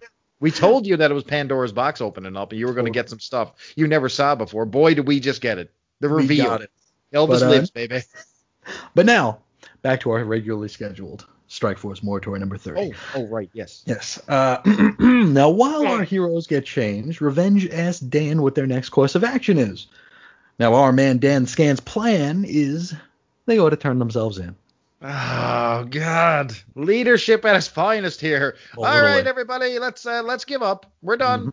We're done. They're throwing they're throwing stuff at us. They're shooting at us here. Uh, we're we're done. I mean, what a bad start to the leadership game here, Dano. Holy ding dong. Wow. Now, this way, Dan has a method to his madness. He figures this way they'll hopefully be able to get an audience with Aunt May to warn her about fake ass Lamont's sinister plot. Jason doesn't like the plan, but can't come up with a better one himself, so I guess they're going to go with the only one they got. Anything is better than that one. You'd think, right? God. We uh, we rejoin trademark the wind at Fort at Fort Cherokee, home of the Padilla and Aunt May. He removes his helmet and tosses it off a hill before making his way toward the facility. So I tried to use my head cannon to explain the whole purpose of the oh, helmet. I hope okay. you can because I couldn't. Good lord. So we, this guy had plastic surgery to disguise himself from the fact that he was a well-known serial killer. So you know the Pydean government Alleged serial killer. yeah, alleged serial killer, the homeless killer. So the Pydean government didn't want to visually, you know, have someone who was a well-known serial killer as part of their new moratorium. So they wanted to basically give him plastic surgery and have him don a mask, you know, and basically be hidden and do their bidding, okay? Yes. Even though he was a ruthless killer. That was his whole idea. We want a killer to kill the moratorium. So they got the ultimate serial killer, the homeless killer, and put him Mhm. in a mask and gave him plastic surgery. Now, he's a speedster, okay? So he's on the level of the Flash. Yes. So I explained that he goes at such high velocity that he requires this mask as a, as a breathing apparatus. Like a- you know what I mean? Yeah, ventilating, a ventilation Yeah, it's, device. it's a ventilation device. So now he's already had plastic surgery. I thought he was using it as a ventilation device. Now he just throws the mask away. So the whole That's helmet it. thing served no purpose. It was a dumb mask anyway, and it changed the look of the mask has changed about five to six times in the entire. take a look at it here, and take a look at it on the cover a few issues back when, when he introduced the killers. This this the, he must have like a series of This different is his helmets. Tuesday helmet. Yes. Yes, but I mean, I mean, the surgery clearly has worked because I mean, he's changed his face to someone completely new. Like, I mean, it's just a strange look we got here. And he actually looks like he had a lot of facial plastic surgery. Yeah, He's he went to tight. Axl Rose's surgeon. He is like wound up. he is stretched tight. He's Uh, great. He, can, he can barely talk. He talks to his mouth like this. This, this is how tight it is. I love it. Now, at this very moment, the Morituri are getting onto the freeway, and they figure they'll arrive at Cherokee within a couple hours. But will that be soon enough? Probably not.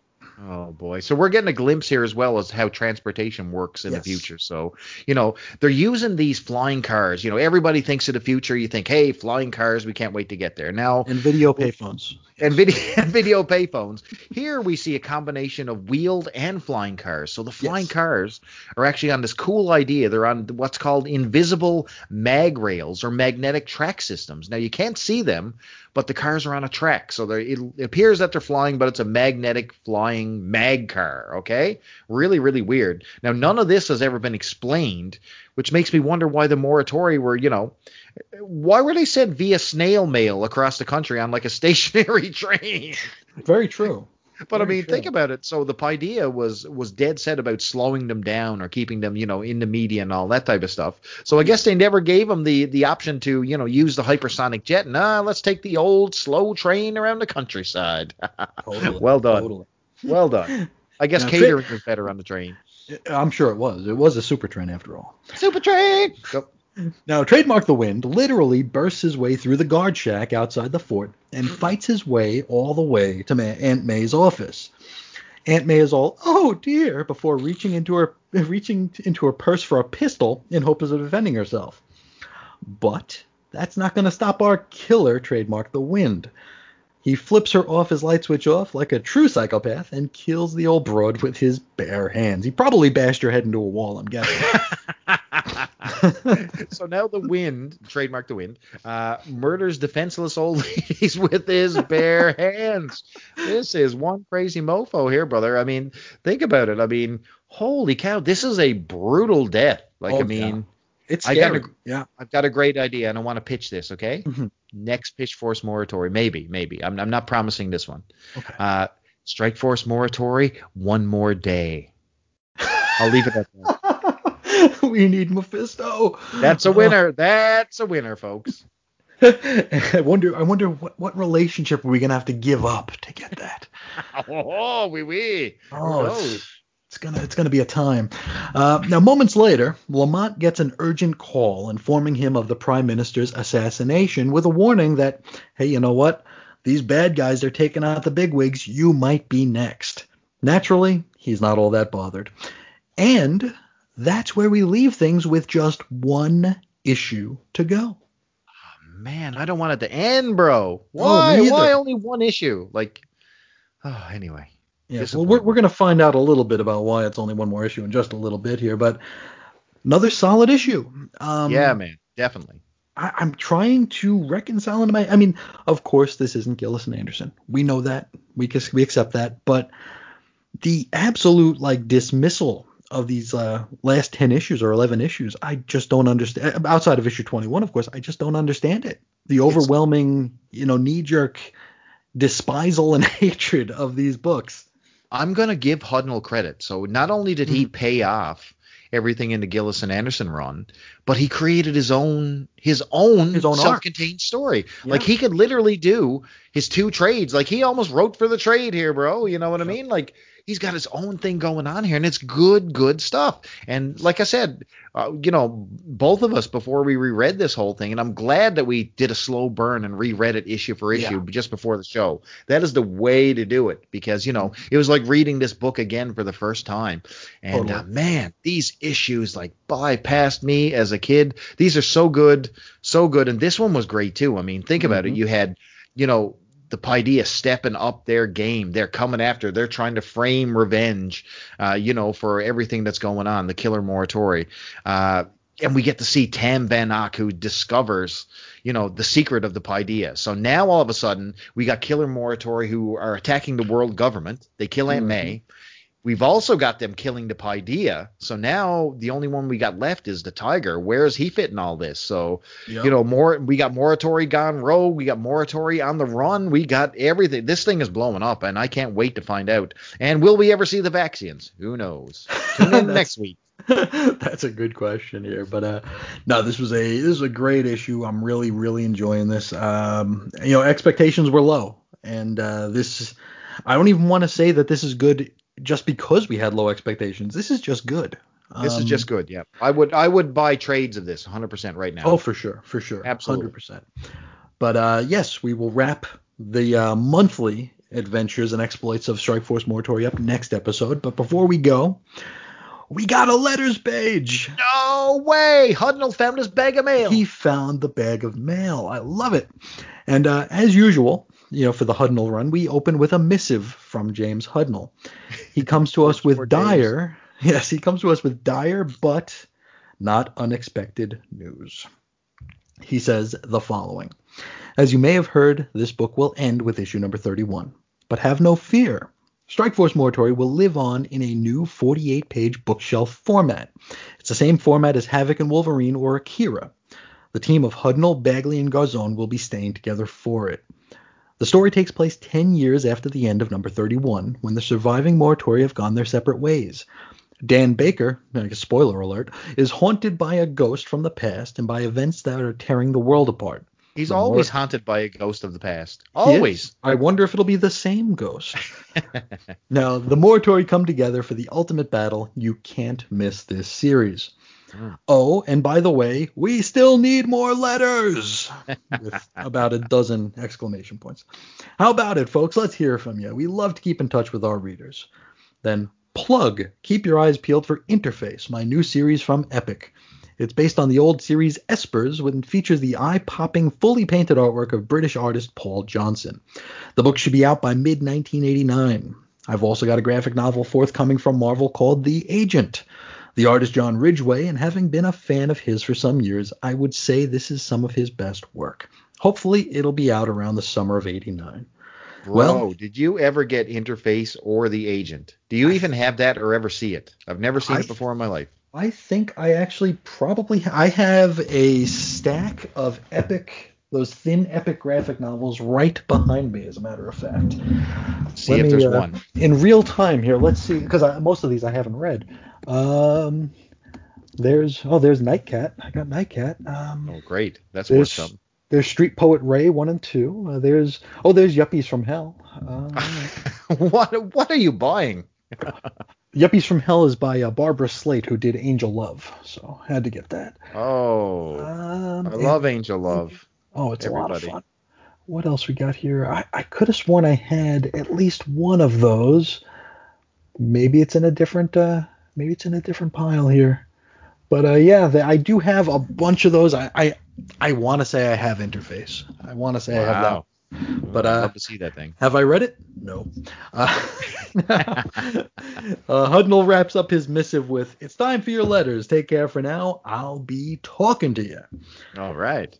Now, our first letter comes from Chad in Utah.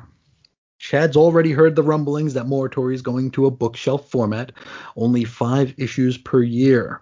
So let's stop here for a second. Sure. So if he has already heard the rumblings, so think about these letters. So they're about four to five issues behind when these letters are on the go. Is that correct? Yeah, I would assume so. I think we this one discusses some stuff that happens in 26 and 27. So say three months out.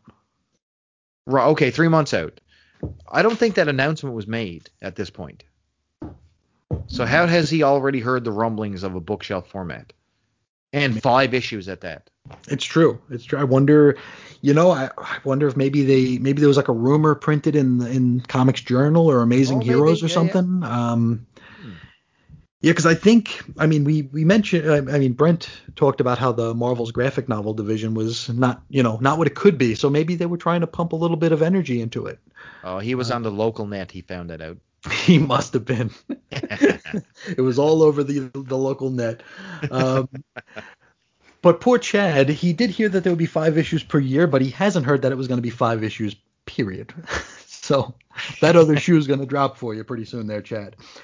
Uh, enjoys Bagley's work, and he says that this is the best Revenge has ever looked.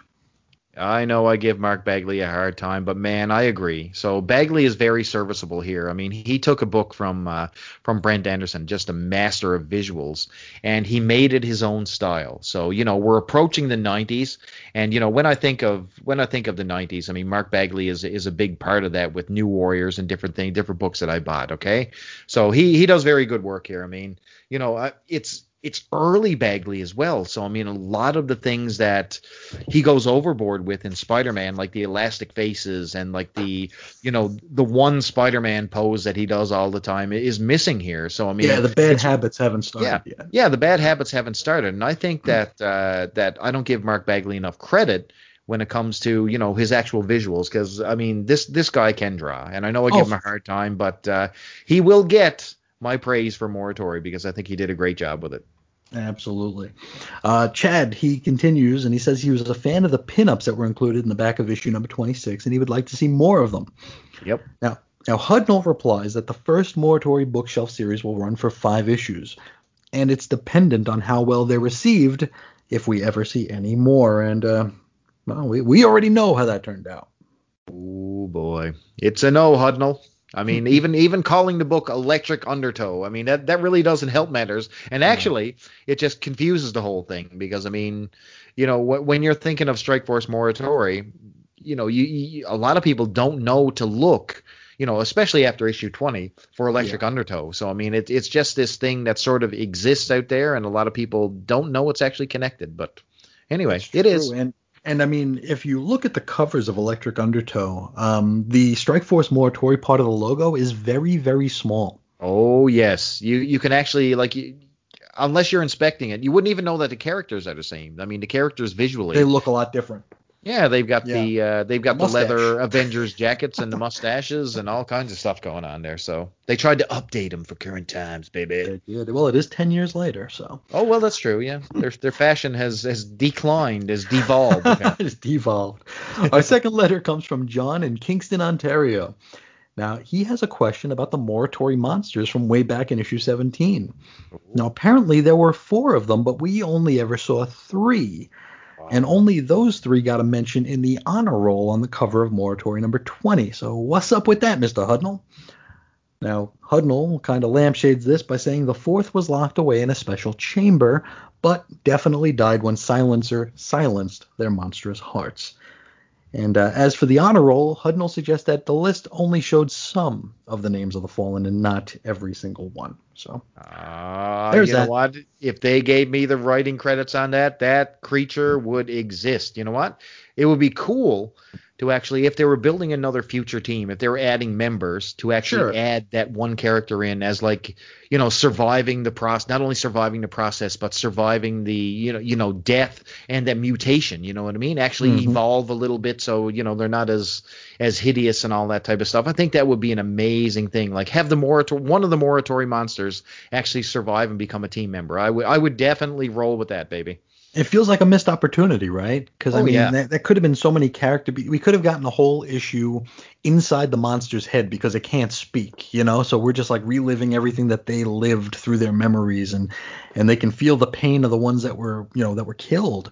Uh, I think that could have been a really interesting story thread to pull on, but uh, And listen, every team needs a a thing. You know what I mean? you need They- a monster. you, you need a monster, and it, it makes a team. And you know, every you know, Star Trek even knows that you know you need a Klingon on board. You know, you, you Mhm. need the monsters. You know what I mean? What it's what makes the you know the the the dichotomy between the characters. I love it. So I mean, Sure. it would be a great idea. I would love to see it. Great idea right there.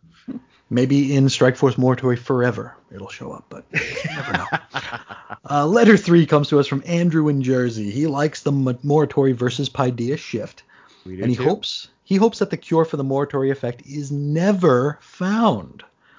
Hmm. He suggests a sort of partial cure where the character can live on, but they lose their superpowers within a year. So that's an interesting take. Oh yeah. Okay. Um, he's looking forward to the Morituri graphic novels and um says until the Crazy Gang gets a combined IQ of 20, make mine Marvel. oh. Is the Crazy Gang in this book? Wow. This. well, Anyway, what the hell? yeah, that um, one went over the heads. big time. Uh, Hudnall replies by pimping the Strike Force Morituri graphic novels a little bit more. Thank God he does because nobody else does. Nobody else will, except us 30 years later. But uh, Letter four comes to us from Kevin in Honolulu. He's excited seeing Tam Von Ock show a little bit of heart. So I'm guessing this is issue 27. Yeah, he heard our episode. See. He must have heard the episode. Yeah. Uh, he's very excited about the direction of the book, to which Hudnall replies with, Just you wait. Heh, heh, heh. Ah, What does he mean by that? I mean, the killers, for all intents and purposes, you know, are done after this, you know, trademark the wind attack here at the end. So I mean, what else can you do with them? Seriously, like, I don't know. I mean, we got we got 20 pages left. Come on. we got we got Come on, 20 pages. We need more Tam Van Ock in these last 20 pages. Let's do it. Do it to it. Now, letter five comes from Ed in Indiana, and he likes the costumes of the killer Morituri. And he suggests that the winds, the trademark the winds mask looks a little bit familiar, but uh, I don't, uh, I don't know what he's talking about. He's Um, comparing it to the Black Freighter. well, yeah, he, he compares. He compares some of the pages in Morituri number 27 to the Black Freighter bits in Watchmen. Oh, And then he immediately apologizes because people compare everything to Watchmen, to which we say, you just wait a few decades, pal. oh, boy. Yep, you're gonna get an Alan Moore overload, my man. No joke. Uh, he liked Tam Von Ock sparing the doc, and he gives this issue a rousing 8.9 out of 10. Just a fraction off of that nine. I mean, just give him the damn nine, dude. Come on.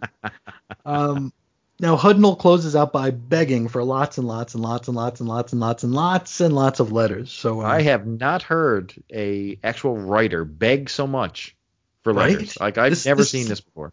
this is like me asking people to write in for the show. I mean, this is crazy.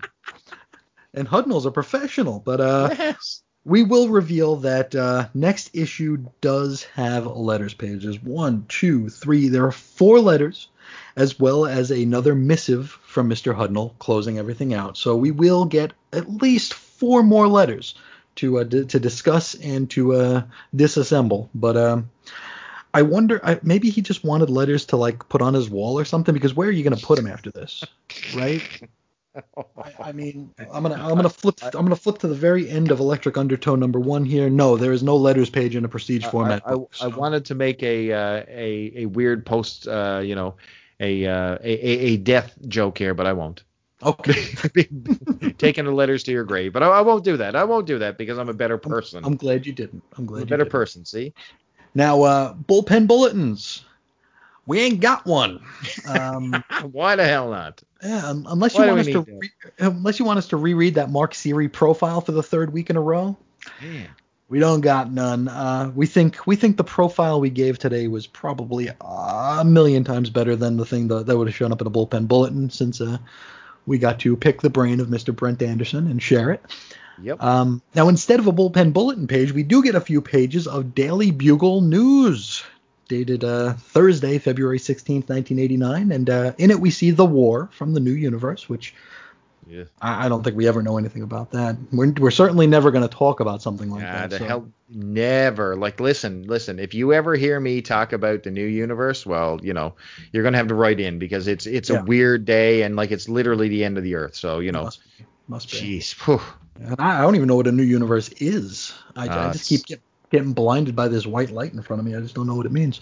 Um, I'm looking out the window and my world has changed. I don't know. I see the world outside my window. Wow. Yeah. Wow. Why is Jim Shooter there? He's very tall. He, uh, I'm, Why is he I'm on running the second away? story. Yeah. Why does he look like Stiltman? why why is there a, why is there a, a pickup football game in the middle of the you know, um now the other page in the Daily Bugle news page is about damage control. Do you have any thoughts of damage control besides So- it being kind of a one note joke?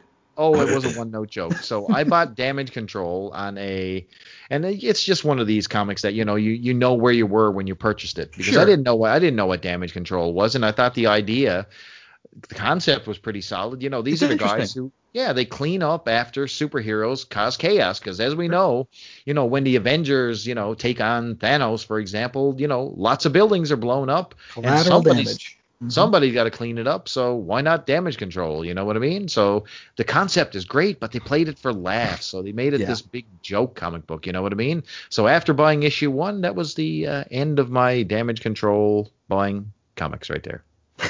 you have the full run.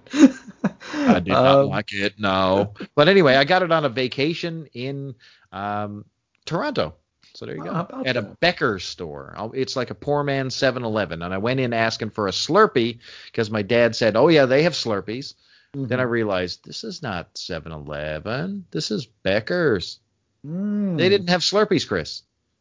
So what do they have instead? Do they have like a Damage Control number one and Terminator did- number with now. how did it taste? Did that taste good?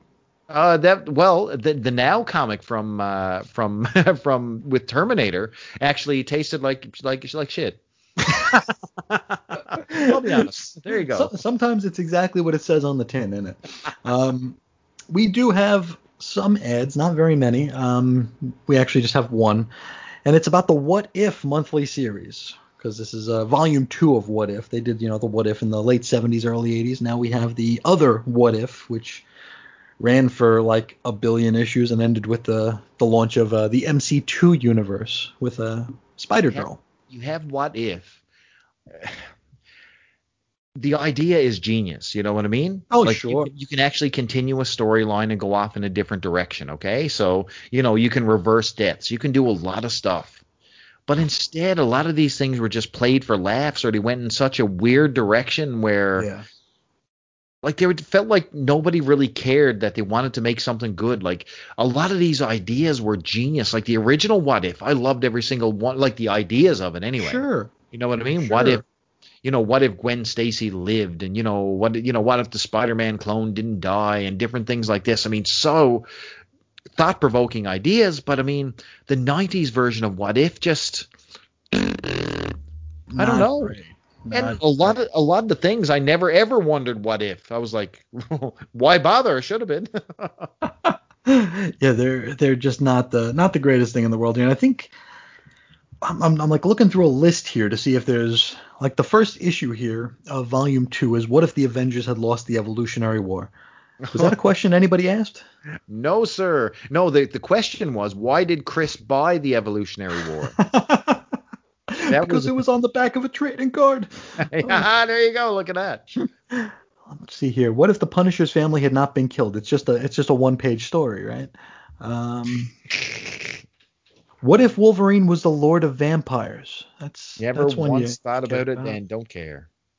Uh, well, what if Wolverine had been the Lord of Vampires during Inferno? We're doing another Wolverine Lord of Vampire. Who? What? Like, like, like, like, seriously? Like, you have the Weapon X storyline. Like, what if somebody else became Weapon X? That's your idea. That's your spin. You know what mm. I hmm. mean? Like, I don't know, man. Yeah. And I'm, let me go to the first volume here, where the first issue of the first volume is "What if Spider-Man had joined the Fantastic Four? Okay, fair enough. More I'm, interesting I'm than that. I mean, yeah. I'm in. Yes. Yep. What like what else did they have there? Bang out some more. Uh, what if the Hulk had the brain of Bruce Banner, which is something that they Fair did. Enough. They did. Yeah. Um, what if Captain America had not vanished during World War II? Love it. See, now you're now one. this is good stuff. You know what I mean? So why didn't the 90s have this stuff? Yeah. Holy cow! Ooh, check out on issue 10 from the first volume. What if Jane Foster had found the Hammer of Thor? Boom! There you go, baby. This Imagine. is the stuff.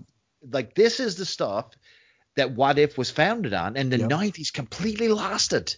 God. Like they just they took yeah, like Wolverine as a vamp. I don't I don't want to know that stuff. Like no.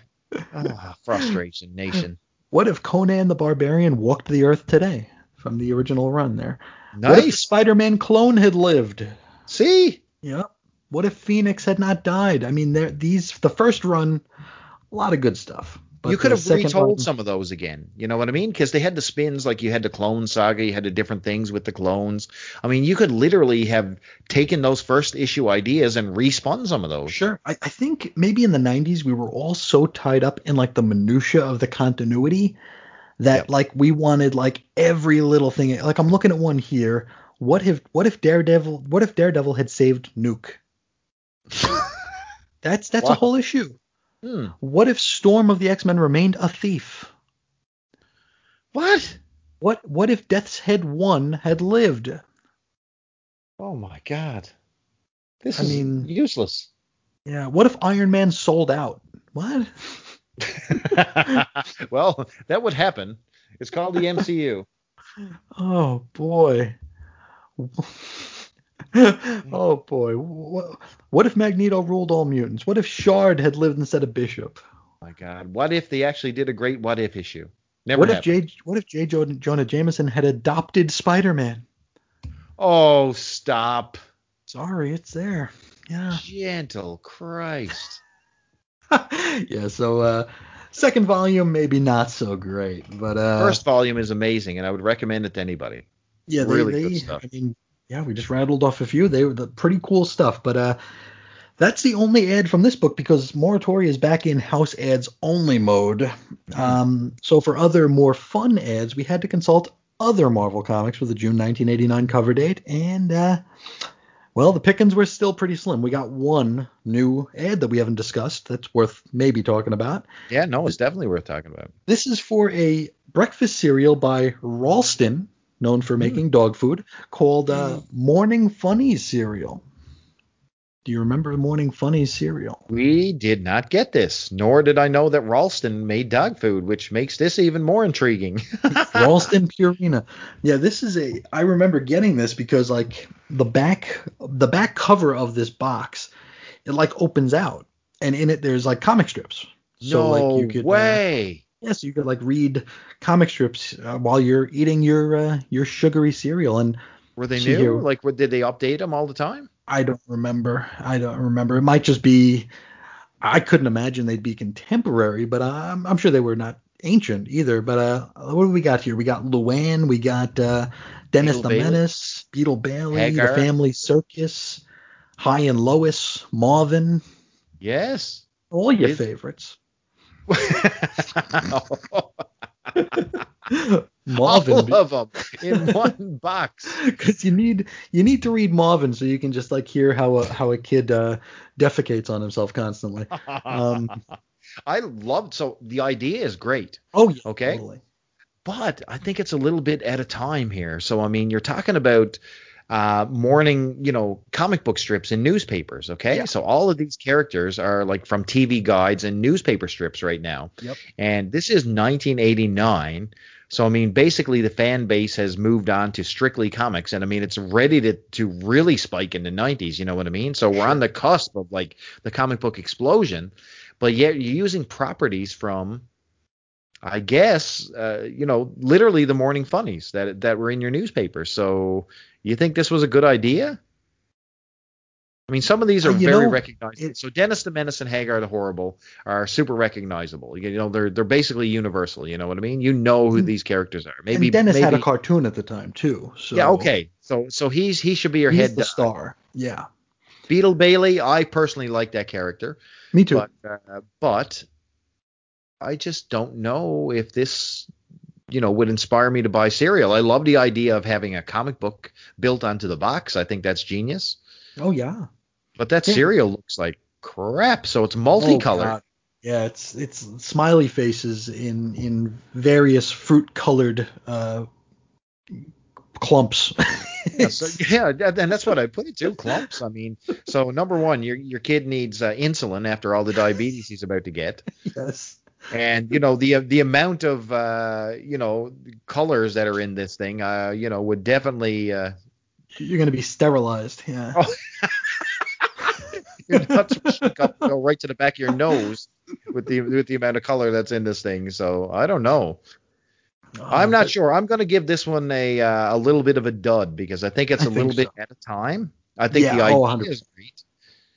And I'm not sure if a dog food company is the right one to be making my breakfast cereal. I'm just tossing it out.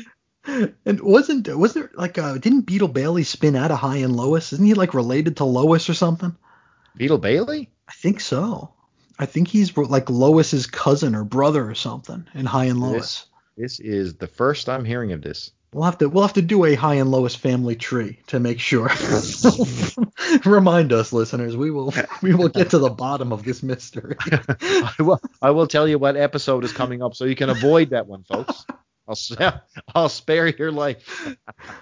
let, let me see here. Beetle Bailey, the Wikipedia. Oh, do we have a uh He's going full me- treadmill uh, again, or at I'm least gonna- partial treadmill. Let's see here. Uh, he is the brother of Lois Flagston from Hi and Lois. So yes, he is there. What is happening in the world? Cats and dogs are living together. Beetle Bailey's related to uh, not, It's not mass Chris Bailey. hysteria. So uh, so that are you related to Beetle Bailey? Are you related to Hi and Lois? Well, listen, it's funny you said that because one of the stupid jokes that people would taunt me with in uh, in you know grade school was, "Hey, Beetle Bailey," and you're like, "Shut up, you meathead! What are you calling me Beetle Bailey for?" Because I get it. My last name's Bailey, so I'm Beetle Bailey. oh, I'm still laughing at that. Cry, laugh through the tears. Laugh through the pain. Laugh through the tears. I killed But- that guy. I shot him off in the box. Say what? Whoa, let's move on. never mind, never mind. But uh, it's it's weird how like we're in 1989 here and like there's no Garfield, there's no Peanuts, there's no uh like the, you'd figure those would be the biggies. These, But, uh, these they're not. characters are suspiciously out of date. Yeah, uh, if only there was a Mary Worth in here. Could you imagine? Hmm. Now you're talking, baby. There we are. You want a cereal with with with Mary Worth on the box. Captain Newfoundland. I don't know. but I Come think You, you're you were getting that for Christmas, whether you want it or not. but I think that's all we got for this week. Yeah, we did this thing cover to cover, gave some great time to uh, Mr. Brent Anderson, and uh, got some wonderful information, and we're looking forward to more to share with you all. But uh, I think that's all we got. So, you have anything uh, anything else for the uh, for the gentle Man, listeners? Any plugs? I- anything? I can't wait. Uh, listen, I'm just going to plug the next next episode because man, I cannot wait. So you know, you got the next set of questions to look forward to Mhm. uh, that Brent goes into detail of. You know, leaving Marvel and different things like that. So, you know, be prepared because I think it's going to be a barn burner. And, you know, according to the detail we got with this one, I cannot wait to see what uh, what transpires. So, you know, it's going to be an eye opener for everybody. Mm-hmm. And, you know, we go full treadmill one more time to pass it up. And who knows, you might see some extra pitch force wrap some things up. It's going to be one hell of a last episode. And, uh, man, we made it. Or we're, we're not there yet, but we're, we're on the there. way episode mm-hmm. 31. Did you ever think it would happen, brother?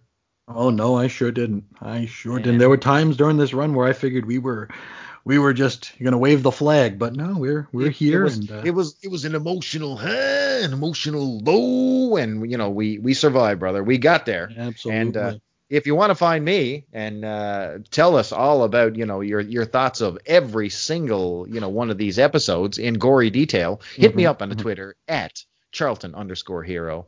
And uh, just let me know what you think. And where can he find you, Christopher? Well, one more thing about next week, we do have the return of the bullpen bulletins, which uh, oh my god, yeah, I mean, uh, I hope everyone's sitting here because we have a profile of Mark McLaurin. yes. Um, and also we have the return of Stan's soapbox. It is about um, two paragraphs long, maybe about 80 words. So uh, that's why it took three months to put it out. Um, he says uh, he says basically that he created Spider-Man and Steve yes. Ditko can go suck it.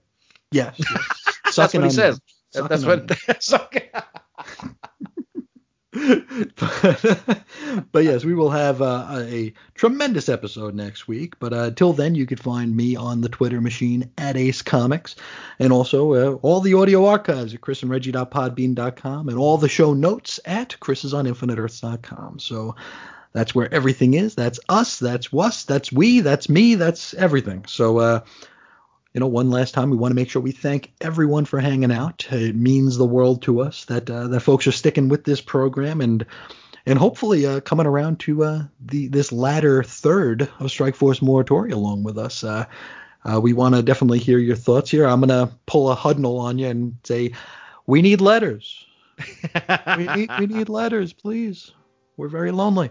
So uh, write in. Let us know what you think about Strike Force Morituri. Let us know what you think of the uh, Brent Anderson interview. Uh, we want to hear some thoughts on that because some solid information, wonderful information. But uh, I think that's all we got. Till next time, we will, uh, as always, talk to you again real soon. See ya.